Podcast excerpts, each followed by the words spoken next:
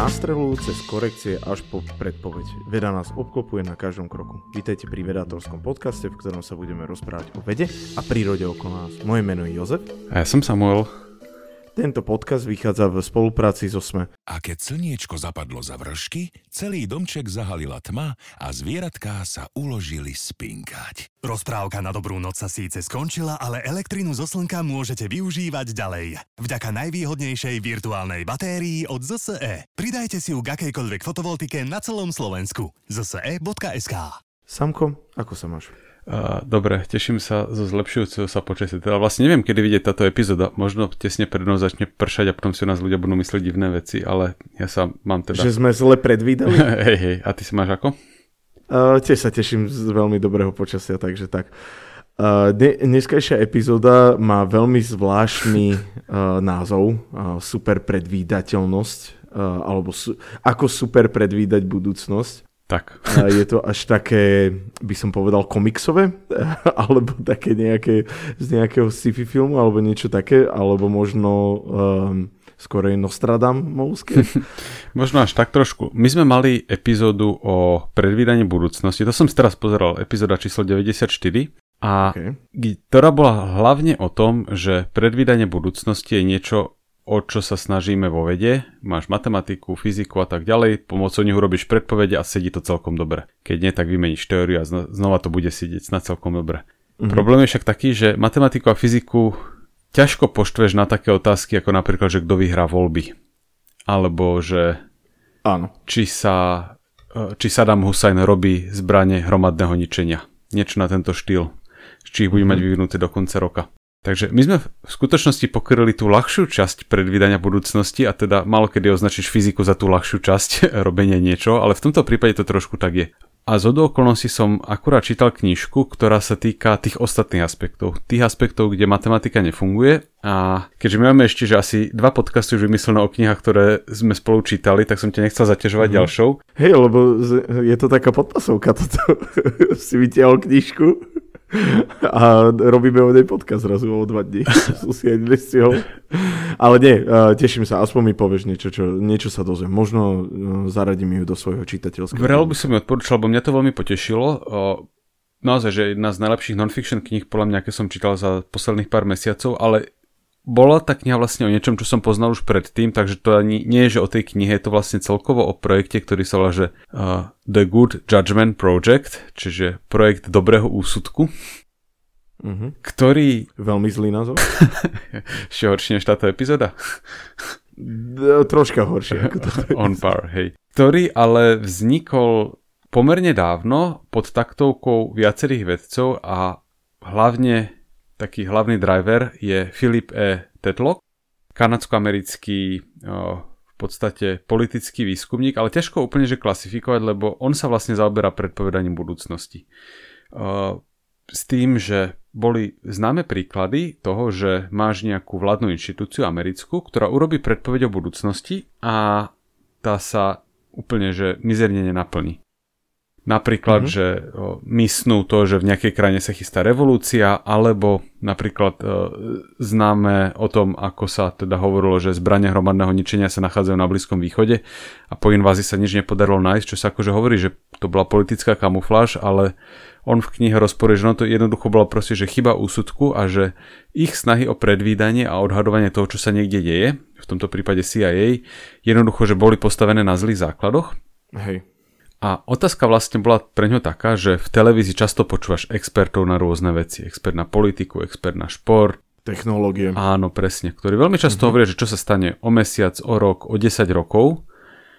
Málo kto kontroluje, že či sa tie veci naplnia a na základe toho by potom ideálne to malo fungovať tak, že keď niekto netriafa predpoveď o budúcnosti, tak ho prestanú volať do televízie v skutočnosti sa nič také riadne nekontrolovalo, keď tak, tak to bolo vzácne a on si povedal, že idem to teda systematicky tak to by overiť. väčšina politologov stratila prácu, nie? No, to, toto, bolo, toto bolo presne, že ako vyselektovať vôbec tých, že ako, ktorí robia dobré predpovede a ktorí zle. Takže si povedal, že uh, poďme o tomto skúsiť robiť vedeckú štúdiu, ktorá Uh-huh. Hneď vieš povedať, to pomohlo. že bude dlho trvať. Že budeš normálne, že proste roky klásť veľkej skupine ľudí otázky a vyhodnocovať, či ich triafajú alebo či ich odhadujú presne alebo nie.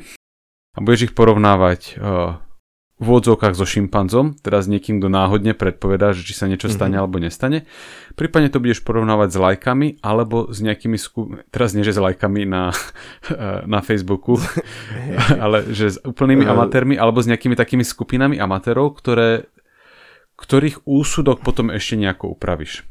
Toto mi veľmi pripomína, napríklad pred každým veľkým nejakým turnajom vždy vyberú nejaké také zvláštne zviera, ktoré predpovedá, že ktoré, ale akože mm-hmm. ten princíp je tam asi veľmi podobný, lebo tiež sa to porovnáva aj ako s profesionálnymi, no nechcem to mm-hmm. hovoriť, že typermi, alebo tými potom a, akože takými bežnými a potom s tým zvieratkom a to zvieratko má takedy väčšiu pravdepodobnosť alebo úspešnosť ako tí profesionálni, ako tí, tí laici. No, čiže toto, toto to bolo jeho podozrenie, že takéto niečo by mohlo platiť, že vlastne aj tí, ktorých považujeme za expertov, sú veľmi zlí v predvídaní budúcnosti, respektíve, že niektorí sú dobrí, niektorí sú zlí, ale nevieme medzi nimi rozlíšiť. Uh-huh. Čo je v princípe problém, lebo ťažko urobíš, dajme tomu, hodili by sme tromi mincami a ja by som povedal, že 90, približne 90% pravdepodobnosť, že nepadne na všetkých troch minciach vrch okolo uh-huh. Mhm. 90% by to malo byť, ale sem tam sa to stane. A teraz dajme tomu, že by som správne usúdil, že sa toto na 90% nestane a predsa len by padli tri vrchy na troch minciach, ktoré tak si neraz hodil. by si o tebe mysleli, že Ježiš ten sám, čo to Hej, hovorí. O- očakával uh-huh. takú tutovku a, a ono sa to nestalo. Áno, ľudia zabúdajú, že keď niekto povie, že na 90% sa niečo stane, je tam stále 10% na šancu, Áno, že sa to nestane. presne si to povedal úplne. Že... Áno, to je také isté, ako keď ti niekto povie, že na 90% uh, prežijete túto operáciu, tak moje je také, že pane Bože, na 10% neprežijem, hej. Možno, že neprežijem. A potom je zároveň rozdiel, keď niekto povie, že sa niečo na 60% stane, niekto povie, že sa to stane na 90% a naozaj sa to stane, lebo v prípade, že ti niekto dá 90% odhad, ktorému sa naozaj dá veriť, tak viacej na danú možnosť vieš staviť, ako niekto, kto ti na všetko mm-hmm. povie, že a tak to je tak 52%. Takže vzniklo v podstate skore na hodnotenie pravdepodobnosti, ktoré sa volá, že Breer score, volá sa po Glenovi Brierovi, čo bol americký štatistik, on to v polovici minulého storočia navrhol. A v princípe je to úplne jednoduché. Uh, definícia je taká, že urobíš veľa predpovedí, máš eventy, ktoré sa stanú alebo nestanú, čiže 0 alebo jednotka. Uh-huh. Ku každému eventu priradíš pravdepodobnosť od 0 po 100% a potom sa odmeria, že ako ďaleko si bol od skutočnej skutočný výsledok bude 100% alebo 0%. Uh-huh. A v podstate sa sčítajú to, ako si lietal, ako, si, ako veľmi si netriafal. Čiže keď povieš, že je niečo na 80%, že sa to stane a ono sa to stane na 100%, že teda stane sa to, tak získavaš ako keby 20 trestných bodov. Lebo si nepovedal 100. Ale to je v podstate dobré, lebo okay. keby si povedal, že to je 0% šanca, tak máš 100 trestných bodov. Jasné, ako keby, že povieme, že je 0% na šance, že zajtra zaprší a zajtra zaprší, tak, máš tak 100, 100 bodov. Áno. Uh-huh. A teda, okay, keď je, sa niečo má stať, takže aj, to, aj to meria to, či si trafil, ale aj ako veľmi si veril svoj výsledok. Ono sú tam potom nejaké matematické nuancy, že sa to dá na druhu, predtým ako sa to sčíta, spriemeruje a tak ďalej. Ale, ale čím bližšie k nule, tak tým je to lepšie. Áno, áno. Čiže uh-huh. Brierové skore je také, keďže sa to potom ešte všetko preškaluje, tak je, že na úrovni od 0 po 1. Nula mm-hmm. znamená, že si všetko trafil dokonale a svojimi predpovediami si si bol 100% istý. Uh, jedna znamená, že si, si bol všetkým 100% istý a všetko si netrafil.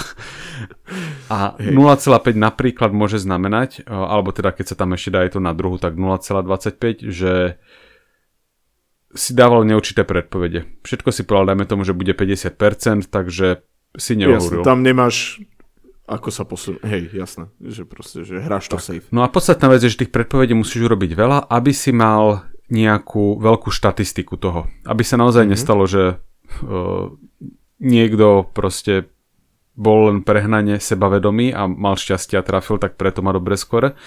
No jasné, keď niekto povie, že tento tým vyhrá raz a vyhrá, tak to je len šťastie, ale keď to povie 100 krát a vyjde mu to 90 krát, tak je to už zaujímavé celkom. Tak, tak, presne.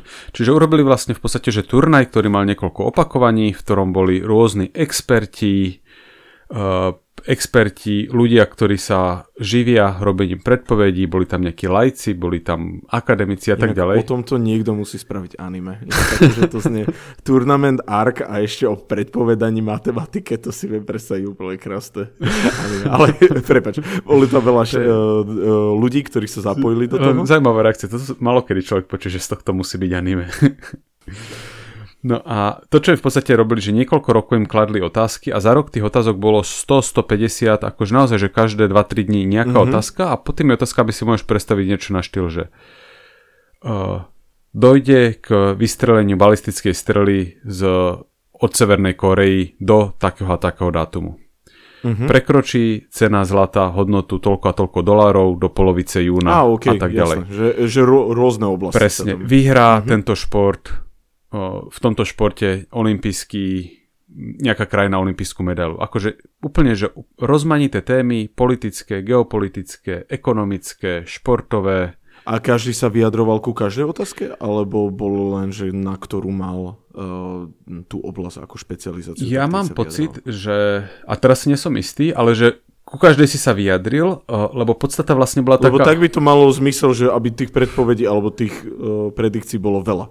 Podstata tohto celo vlastne bolo, že ty by si mal byť schopný robiť predpovede aj o veciach, o ktorých na začiatku nič nevieš, lebo mali možnosť si tie veci naštudovať. Čiže keď si dostal mm-hmm. otázku, že či prekročí cena zlata, dajme tomu, tak si naštuduješ, že o čo sa historicky odvíja, aká je hodnota teraz a tak ďalej. No v prvom kole projektu zistili napríklad, že experti v podstate triafali viac menej náhodne. Wow. Čo sa ukázalo, že je pomerne problém samozrejme. A veľký problém bol taký, že experti často neboli kontrolovaní, že či, či áno, či, či nie. Ukázalo sa, že sú mnohé skupiny ľudí, ktorí sa triafali veľmi presne. Mhm. Ktorí Ale ktorí neboli expertami. neboli, že oni často neboli, že experti na nejakú konkrétnu oblasť, boli to často ľudia s dobrým akademickým zázemím, aj keď nie nutne vždy. A Mhm. boli schopní pracovať s čísielkami, aj keď nevyužívali zložitú matematiku, ale mali takého ciťaka že ako pracovať s percentami, ako ich čítavať a tak ďalej. Čiže napríklad využívali BSovskú štatistiku, mnohí bez toho, aby to poznali matematicky, len tak intuitívne ju vedeli zapracovať. Hmm. A týchto vlastne označil uh, označil ten uh, Tetlock za super forecasterov, čiže super predvídačov budúcnosti.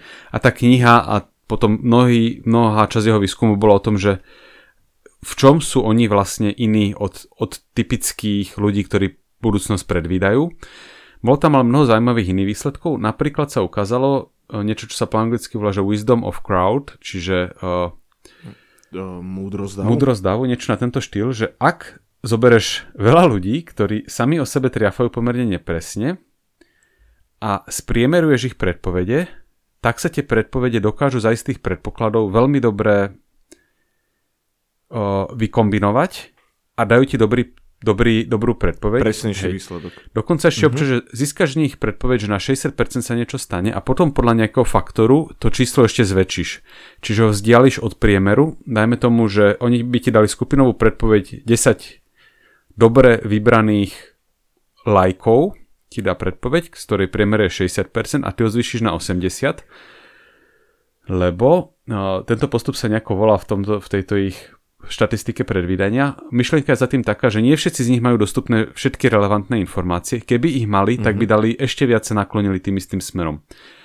Čo trošku... A jasné, že keď už idú jedným smerom, tak, Tak ich- ide tak ich to, potlačíš, že chýbal áno. im, im nejaká informácia, aby sa viac Presne, presne. na tú Čiže, jednu stranu. čiže spriemeruješ lajkov a potom umocníš tú ich predpoveď a toto sa ukázalo, že tieto skupiny už vedia dávať celkom dobré predpovede. Čiže nemusíš mať jeden expert sa môže miliť, ale keď vieš správne zapracovať uh, úsudok mnohých, tak to už vieš získať celkom dobrú predpoveď. Musí tam byť splnené nejaké predpoklady, napríklad, že uh, musíš mať rôznorodosť názorov. Mhm. Teraz sa napríklad kritizovalo, že padla tá Silicon Valley Bank a že mali akože heterogénne zloženie toho boardu, že tam mali aj ženy zastúpené, niekto bol pohoršený a uh, ľudí z rôznych menšín, čo ale presne opak to, ako by to malo fungovať, teda je to tak, ako by to malo fungovať, že máš proste čo najrozmanitejšiu skupinu, lebo potrebuješ mať tie rôznorodé názory a za, potom tam potrebuješ mať mechanizmus, ktorý ti vyselektuje tie rozumné z nich. Čiže prvá vec, vec je teda, že máš tam tú diverzitu, druhá je uh, nezávislosť, aby sa tam nestalo, že jeden niečo trestne a všetci potom začnú opakovať. Decentralizácia, spájanie tých dát a zároveň nejaká taká vzájomná dôvera. Ak zistili, že keď tieto veci urobia, tak aj skupina lajkov viedáva celkom dobré predpovede o budúcnosti. Veľmi často je narušený napríklad ten predpoklad o nezávislosti, že máš taký ten group think, kde jeden niečo povie a potom to ostatní začnú uh, papagajovať po ňom Mm-hmm. Takže to, že 10 ľudí hovorí, to ešte, ešte neznamená, že to je dobrý skupinový predpoklad, ale teda, že dá sa aj zo skupiny vytriskať niečo veľmi dobré.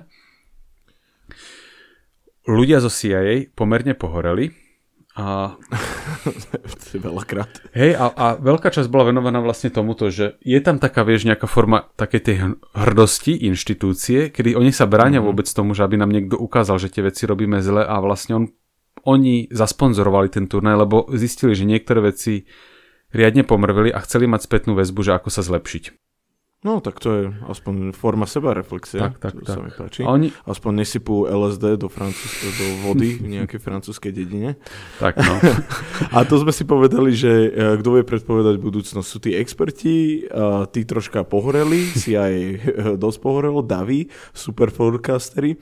Je tam ešte niekto, e, kto nejako vytrča z tejto predpovedackej skupiny, alebo ako predpovedač, super predpovedač? Oni tam hlavne robili to, že v podstate, že ty sa super forecasterom môžeš stať, keď máš nejaký, nejaký svoj dobrý mindset a potom ešte dodržiavaš pravidla, ktoré oni už vyselektovali tým, že opakovali veľa ročníkov, robili pokusy. To mm. znamená, že napríklad niekedy nechali nejakých ľudí pracovať v skupinách, že zobrali super forecasterov, dali ich dokopy a chceli vedieť, ako to dopadne. Či sa to náhodou nestane, že tam bude prevládať ten groupthink, alebo že vieš, nejaké problémy a zistili, že, že dobre poskladaná skupina super forecasterov sa ešte umocnia tie ich schopnosti. Že úplne, že brutálne presne vedeli predvídať budúcnosť.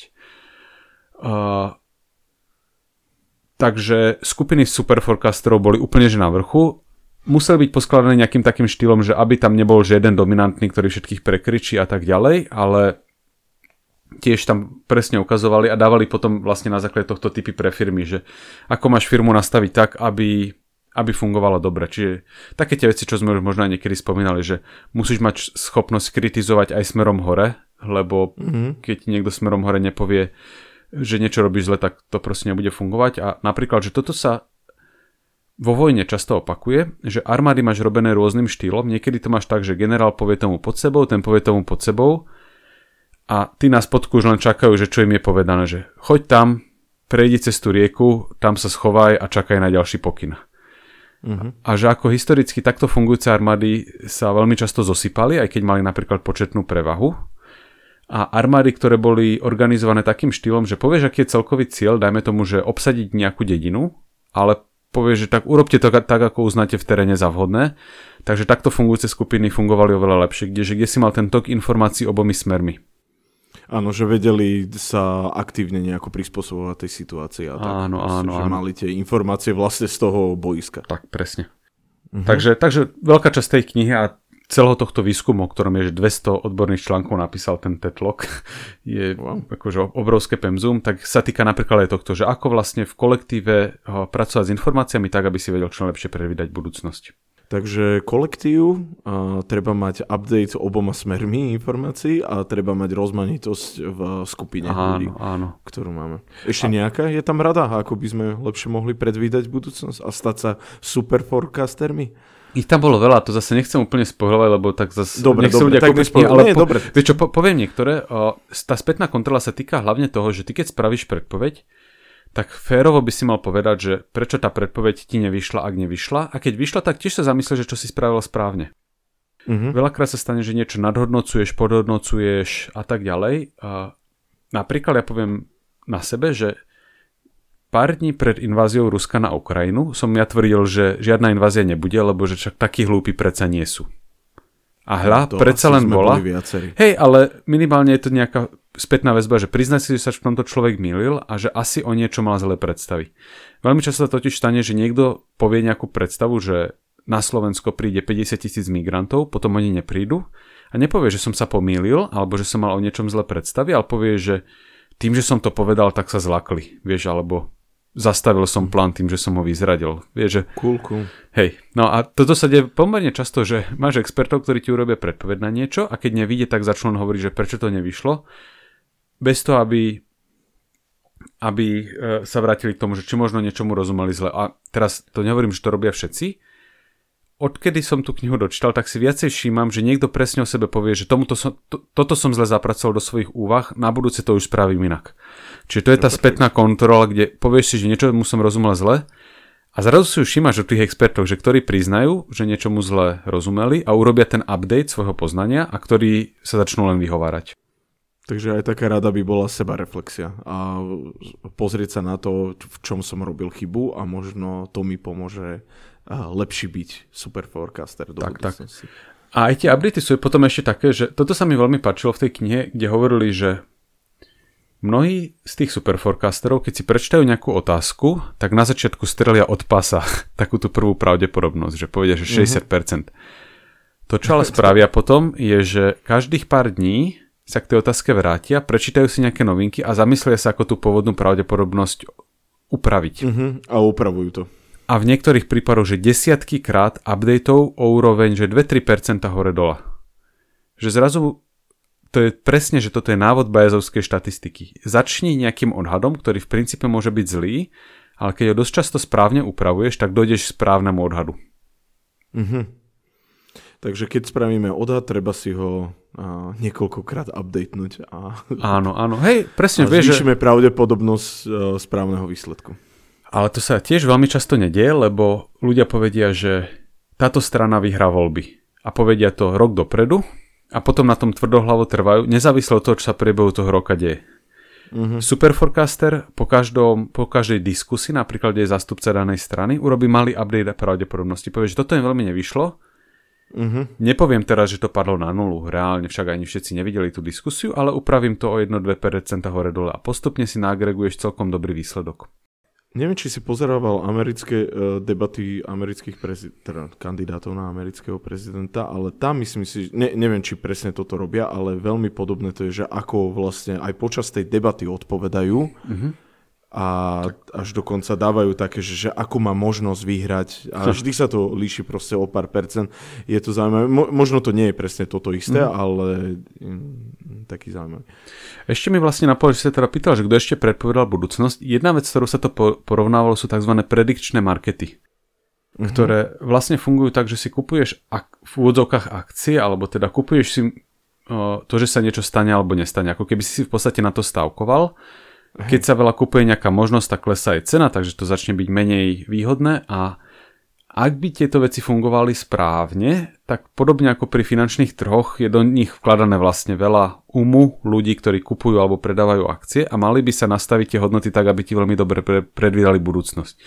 Čiže fungujú nejaké predikčné markety, ktoré boli zahambené tými superforecastermi Pravdepodobne ale z takého dôvodu, že na tých predičných marketoch, ktoré oni porovnávali, nebola veľká, veľká likvidita, že veľa sa toho nepredávalo.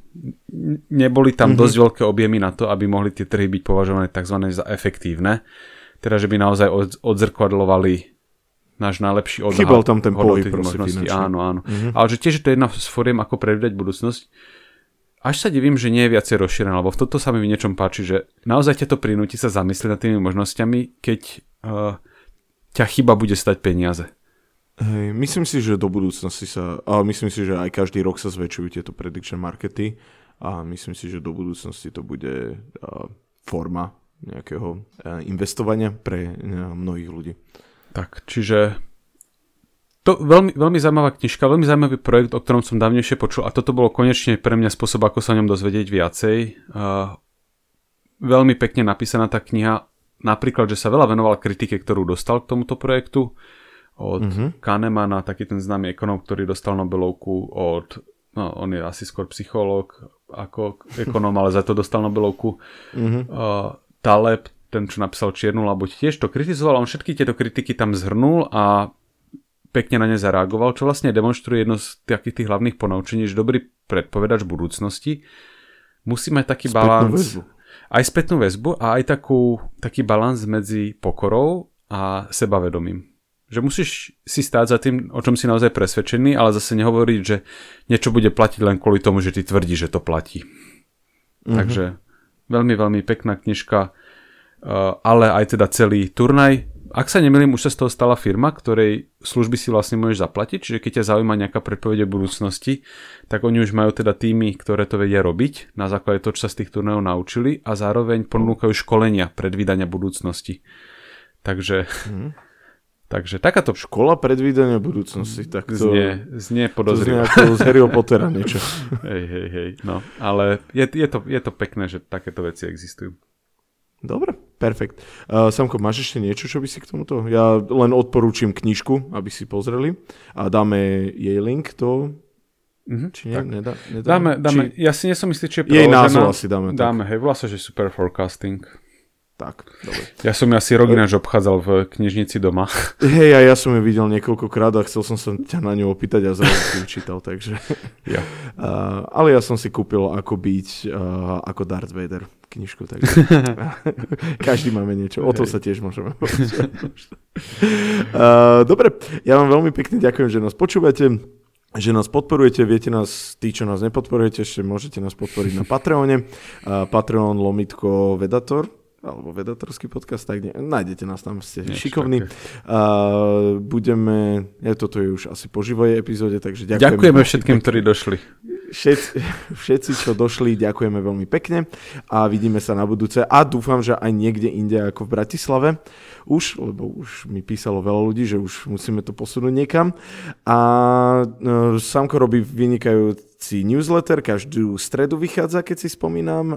Uh, Á, každá streda je veľmi veľký streč. Uh, každú druhú, tretiu stredu, ako stíham. A každú druhú, tretiu stredu. v pondelok, no. Pondelok je Ale za, začal si to tak každý týždeň, nemalo to Hey, ale v stredu mám strašne dlhé dni a No, Jasne, chápem. sa uh, prišiel do toho život.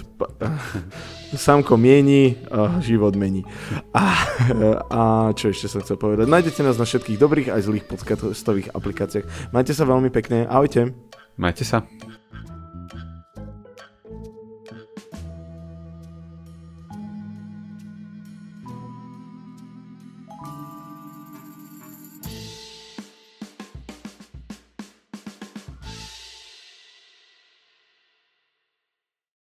Slniečko zapadlo za vršky, celý domček zahalila tma a zvieratká sa uložili spinkať. Rozprávka na dobrú noc sa síce skončila, ale elektrinu zo slnka môžete využívať ďalej.